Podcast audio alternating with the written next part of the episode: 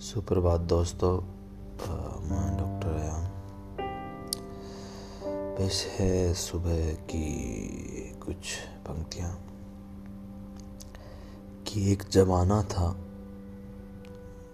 एक जमाना था जब चाहता किसी को, मन में बसाया था, सपना बनाया था किसी को।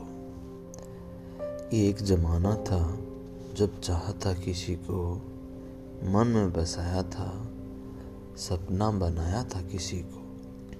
रोज मेरी आँखों के आगे, रोज मेरी आँखों के आगे वह चहल कदमी करता, कभी नींद में जगाता, कभी सवेरों से मिलाता।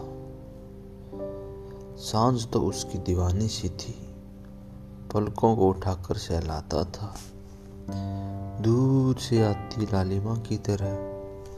वह आँख का नूर सा था, परछाई जैसा साथ चाहा था जिससे दूर तलक साथ निभाने की बात थी।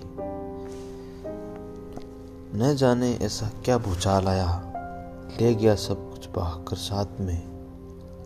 छोड़ गया तो सिर्फ़ दूर तलक वीराना, सन्नाटा अनंत गहराइया।